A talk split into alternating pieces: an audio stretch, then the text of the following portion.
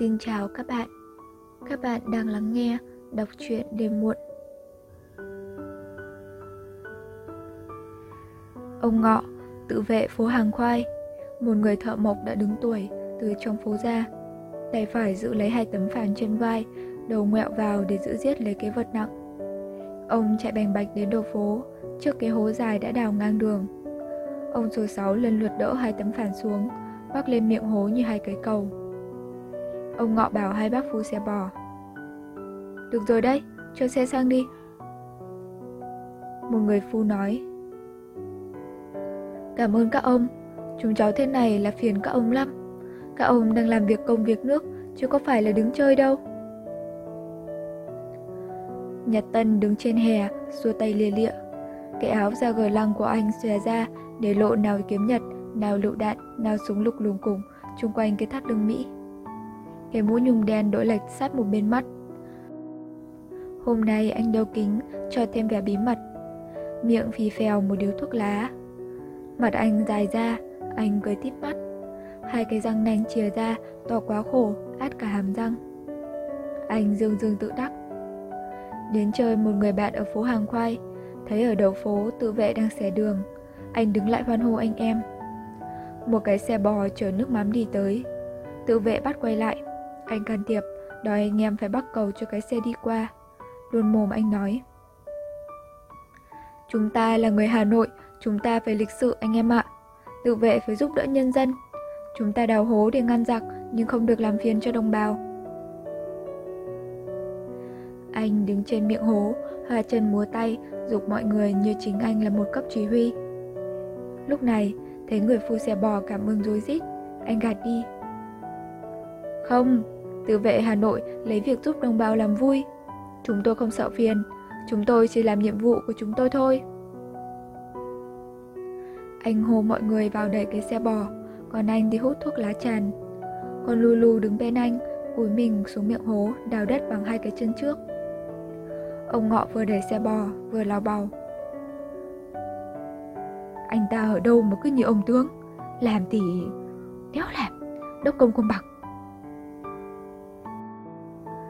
Lòng ông nóng như lửa đốt. Ông vẫn chưa lo được tiền cho vợ tán cư. Sinh hẹn ngày mai mới vay được một món để cho ông và bà Ngọ về quê. Nhưng tình hình thì mỗi lúc một căng. Tuy đầu hố với anh em, nhưng ông chẳng bụng dạ nào vào công việc cả. Trên đầu, máy bay của Pháp lại lượn rầm rầm, y như vào lúc xảy ra vụ Yên Ninh hôm qua. Thỉnh thoảng lại vang lên những tiếng súng liên thanh. Ông nâm nấp cảm thấy có một việc gì nguy hiểm sắp xảy tới. Đã quá trưa, trời âm u như muốn đổ mưa. Sau khi lính mũ đỏ vào bắt mấy chị ở Đồng Xuân, phố xá vắng lặng một chốc lát, rồi bà con lại nhộn nhịp đổ ra đường. Trước cửa chợ, mấy thanh niên đang leo lên tường treo lại cái khẩu hiệu. Trên mặt đường, dọc theo đường xe điện, một tốp tự vệ đang lúi húi đào những lỗ nhỏ để chôn mìn. Trong phố hàng khoai, bà con đang tới tấp chạy ra úp các núi đất vỡ xuống đường. Một chuyến xe điện ở bưởi đi xuống, từ từ qua đầu phố hàng khoai. Dùng chuông lanh canh, in ỏi. Trên xe chỉ lơ thơ một vài người.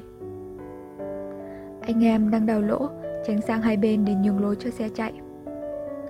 Một bà, dáng người ngoại thành, lấm lét nhìn hai bên phố, rồi ngó đầu ra khỏi toa xe hỏi xuống. Trong phố vẫn yên trước các cậu. Tuy đứng ở sau nhiều người, Nhật Tân cũng tranh lấy trả lời. Anh nói một cách hãnh diện. Yên lắm, có gì đâu, bà không lo gì cả, chúng tôi còn ở cả đây kia mà.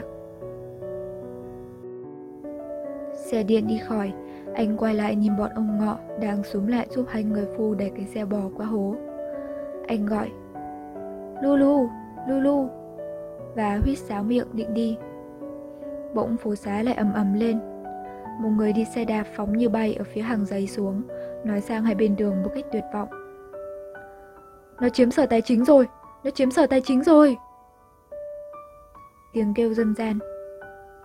Nó chiếm sở tài chính rồi, nó dở mặt thực sự rồi. Người chạy tới, người chạy lại, có những tiếng súng nổ ở phía cửa đông. Nó chiếm sở tài chính rồi. Như lửa cháy tan đi, tiếng kêu truyền hết miệng người này đến miệng người khác. Một chú bé bám báo nhảy nhót giữa đám đông, cất tiếng dao như gào. Ta đánh đắm một tàu chiến Pháp ở Nam Bộ ơ, ở Hải Phòng quân Pháp không qua được cầu niệm ơ. Nhanh như chớp, Nhật Tân đã chạy ra nắm được càng xe của anh chàng về báo tin. Hỏi chuyện một lúc, anh ta lại huýt sáo, gọi con Lulu quay về đầu phố hàng khoai. Mặt anh tái lại, anh nói nó chiếm sở tài chính rồi, nó đem hơn một chục xe tiếp giáp đến dàn hàng ngàn trước sở, chĩa xuống vào, rồi nó hạ lệnh cho tất cả viên chức trong 15 phút phải ra hết. Thế là nó chia quân ra đóng. Thế là cả khu cột cờ xuống cửa Nam vào trong tay nó. Nó khiêu khích hay ta khiêu khích? Không, không, không thể để như thế được mãi. Phải chuẩn bị gấp mới được. Cái xe bò kia đi nhanh lên, đừng người ta còn đào. Sạp đánh nhau rồi còn chở nước mắm đi đâu cho cổ người ta. Mau lên mau lên các anh em ạ. Có thể đánh nhau đến nơi. Được, đánh thì đánh, cho nó biết tay người Hà Nội. Nhật Tân ngả mũ chào mọi người rồi biến vào một nhà giữa phố. Xe bò đã gần sang đường bên kia đường thì một tiếng dao cất lên, ồ ồ, cộc lốc, như gào thét chứ không có cái ngân vang trầm bồng của kẻ giao hàng. Bánh cuốn nóng ra mua, bánh cuốn nóng. Ông ngọ kêu, nó vào đấy Ông cố đẩy cho cái xe bò sang nốt trong khi mọi người đã lần hết. Khi ông chạy trở về thì phố xá đã vắng tanh. Một thằng Tây mũ đỏ say rượu ở đầu cầu chạy lại, chĩa súng vào một người đàn bà, miệng quát tháo, tay ra hiệu cho chị kia trở ra với nó. Người đàn bà kêu rú lên. Đồng bào cứu tôi với, đồng bào cứu tôi với, nó bắt tôi đây này. Vừa kêu, người đàn bà vừa chạy về phía ông ngọ, nấp sau lưng ông. Ông ngọ vốn người chậm chạp, chưa biết làm thế nào thì thằng Tây đã tiến lại. Ông xua xua tay một cách vụng về. Nó bấm cò, một tiếng nổ. Ông giơ tay ôm lấy ngực, loạn choạng bước về phía tên giặc. Chị đàn bà đã chạy vào trong cái ngõ bên đền huyền tiên. Tên lính mũ đỏ cắm đầu cắm cổ chạy trở ra. Giày đinh của nó rít trên con đường vắng, lồng trồng những nồi đất úp. Đang ngồi nói chuyện với người bạn, thấy có một thằng Tây lọt vào phố, Nhật Tân reo lên. Trời giúp ta rồi! Và nhảy bổ ra cửa để dình. Từ hôm qua, anh đi lang thang hết phố này sang phố khác. Không phải để làm cái nhiệm vụ trinh sát của anh, mà để có một cơ hội bắn một thằng mũ đỏ. Cái tin nó chiếm sở tài chính càng làm cho anh ngơ ngáy muốn ra tay. Thấy Nhật Tân rút khẩu côn bát của anh ra, anh bạn van vỉ. Đừng khiêu khích nó, Nhật Tân. Nhật Tân mắt vẫn không rời thằng Tây, tay đẩy người bạn. Nó khiêu khích hay mình khiêu khích? Không được sợ, không được sợ, sợ là hèn nhát. Con mẹ kia chỉ là một con nhà thổ. Nhà thổ còn quý gấp trăm một thằng Tây mũ đỏ, phải bảo vệ cả một con nhà thổ. Đến khi ông ngọ bị giết, Nhật Tân nhún vai nói với người bạn. Mày thấy chưa, cứ để tao kết liễu cái đời thằng khốn nạn này. Người bạn chưa kịp giữ thì Nhật Tân đã nhảy ra đường, dẻo dang như một anh hùng trong phim ảnh. Lulu cũng nhảy theo anh. Anh chỉ còn cách thằng Tây không đầy hai thước. Nó tái mặt định chạy, anh quát. Đà đảo bọn thực dân! Và anh nghiến răng, chĩa súng bắn thẳng vào ngực nó. Anh từ từ đút súng vào túi, nhìn thằng Tây dãi ruộng. Cái mồm lút dưới mớ dầu sùm đen ngáp ngáp. Anh mỉm cười khinh bỉ, lấy giày hất cái xác sang một bên và lững thững đi về phía Đồng Xuân. Anh bạn kêu lên. Nó vào thì nó triệt hạ cả phố, chết hết cả rồi, bà con ơi!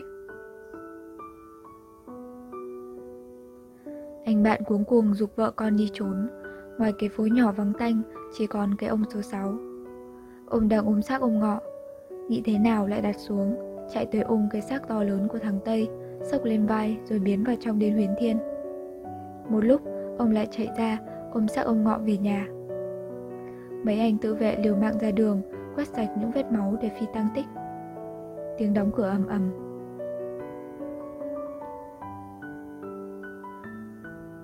Ra khỏi lớp học, Sinh chạy học tốc về phố, nhưng anh không về thẳng nhà mà rẽ vào đền huyền thiên trước. Xác thằng Tây đã được đem giấu vào một cái hòm bốn chân, lẫn lộn với nhiều đồ lặt vặt không dùng đến. Bà cụ Từ, già 70 tuổi, mắt đã lòa, hai tay ôm cái đầu chọc, ngồi trong buồng kêu khóc và nhức móc ông số 6. Ông này đang quét cây sân đã sạch bóng.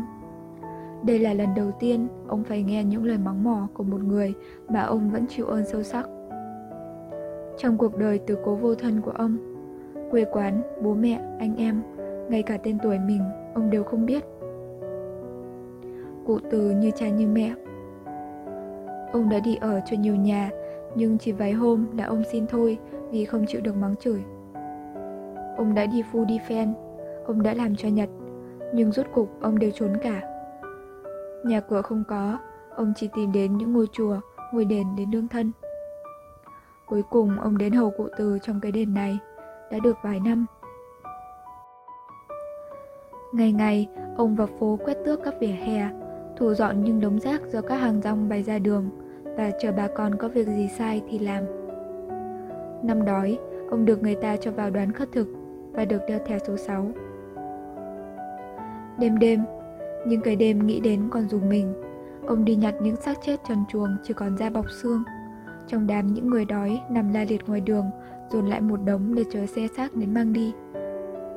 Tờ mờ sáng, sau khi những người đói còn sống sót tỏa đi các phố xin ăn, ông lại rửa giấy sạch sẽ những chỗ vỉa hè họ vừa nằm vừa bậy ra hôi thối đến lộn mửa. Sau đấy, ông trở về đền quét dọn. Cái đền sạch sẽ đến nỗi ai vào lễ cũng thấy nhẹ lâng lâng. Rồi ông cầm cái giá đi lấy cơm của bà con xẻ cho. Những ngày cầu cúng trong phố, ông đi mượn hương án, cờ quạt, bát hương, cây nến. Hàng phố tin ông vì khi ông đem những đồ đạc ấy trả lại, những nhà cho mượn thì không bao giờ lầm lẫn, mất mát. Sau cách mạng, khi bà con chuyển sang dựng cổng chào, bày bàn thờ tổ quốc, thì ông số 6 lại đi mượn bàn, mượn ghế, mượn ảnh, mượn cờ, và cũng như trước, đâu lại trả về đó. Cũng từ đấy, ông không đi xin cơm nữa. Ông đi làm xe ba gác. Làm xe chẳng phiền lụy ai mà vẫn được trở nặng. Ông số 6 chỉ thèm những công việc nặng. Những ngày không được khiêm vác vất vả thì ông ăn không thấy ngon, ngủ không đậy giấc.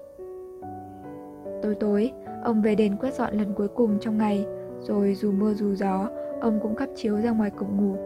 Vì trong đền, đêm nào cũng có khách buôn về trọ. Ngày rằm mồng 1, cụ từ thường cho ông cái oản, quả chuối, góc chè kho. Đấy là những món ăn ông quý nhất, cũng cũng từ cách mạng, người ta không gọi thằng số 6, bác số 6 nữa mà gọi là ông.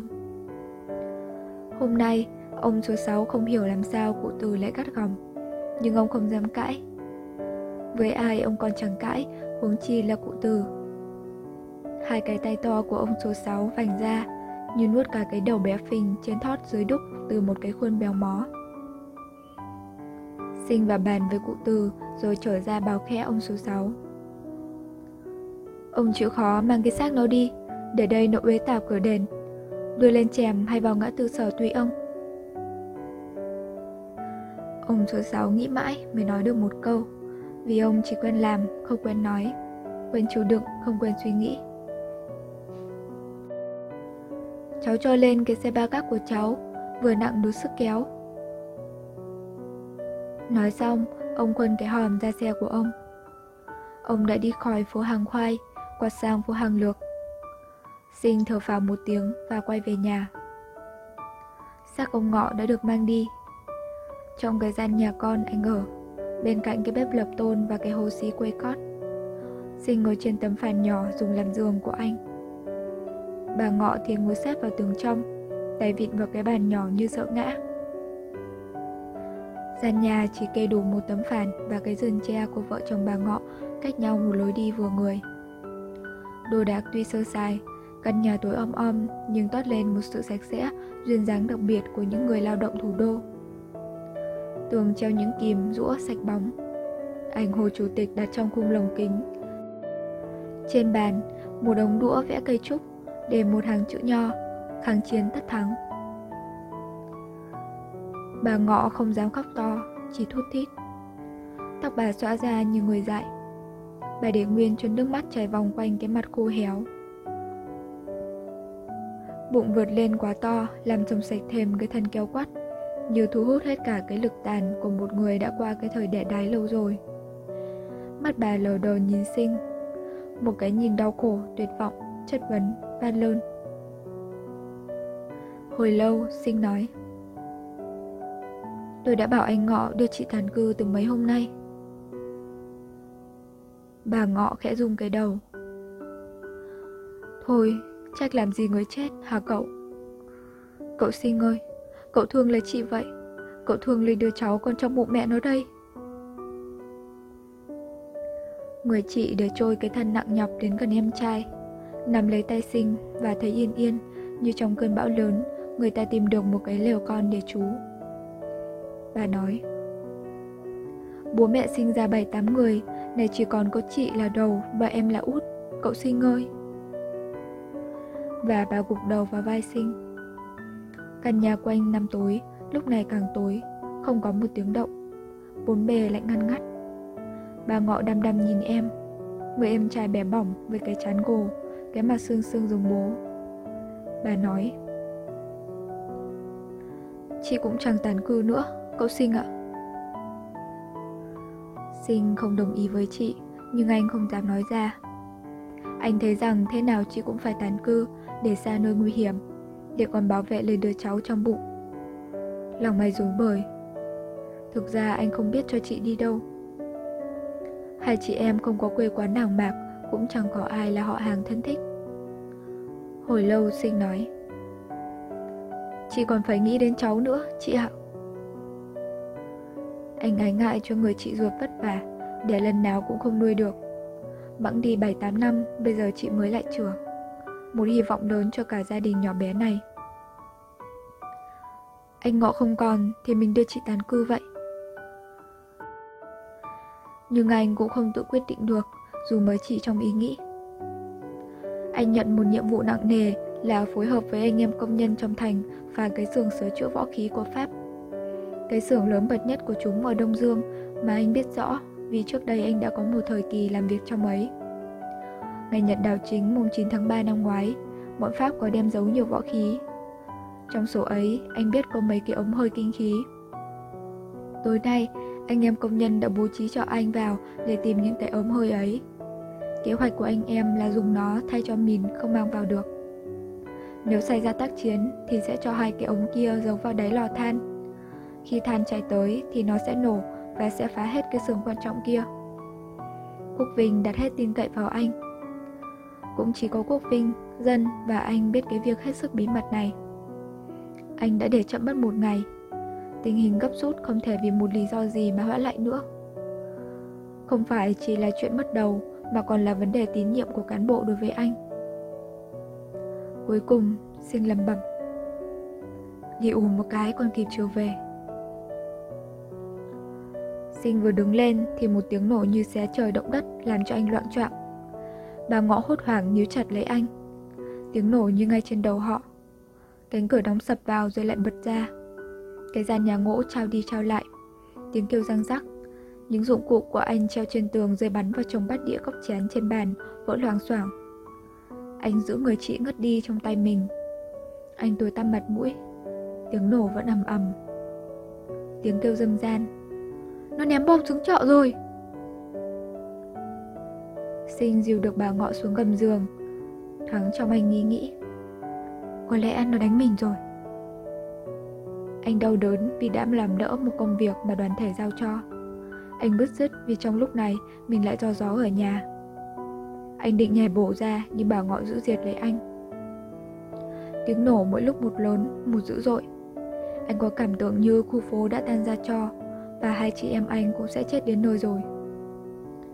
Khoảng một tiếng đồng hồ khủng khiếp, khi hết tiếng nổ, anh đỡ người chị rũ rượi lên giường, đắp chân cho chị, vừa lấy cái mũ dạ đội lên đầu và bước ra.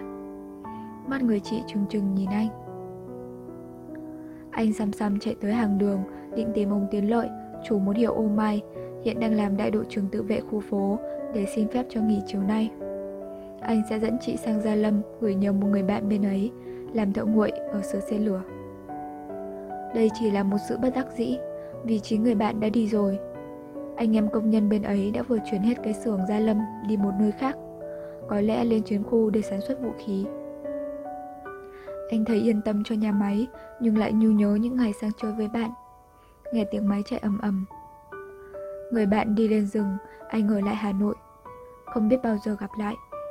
Bao giờ nhà máy lại về. Nhưng bạn đi rồi, có nên gửi chị sang bên ấy nữa không? Hãy tạm để thế rồi liệu sau? Phố hàng khoai, bà con chạy như ong vỡ tổ. Những người có tiếng lừng chừng lần này cũng chạy.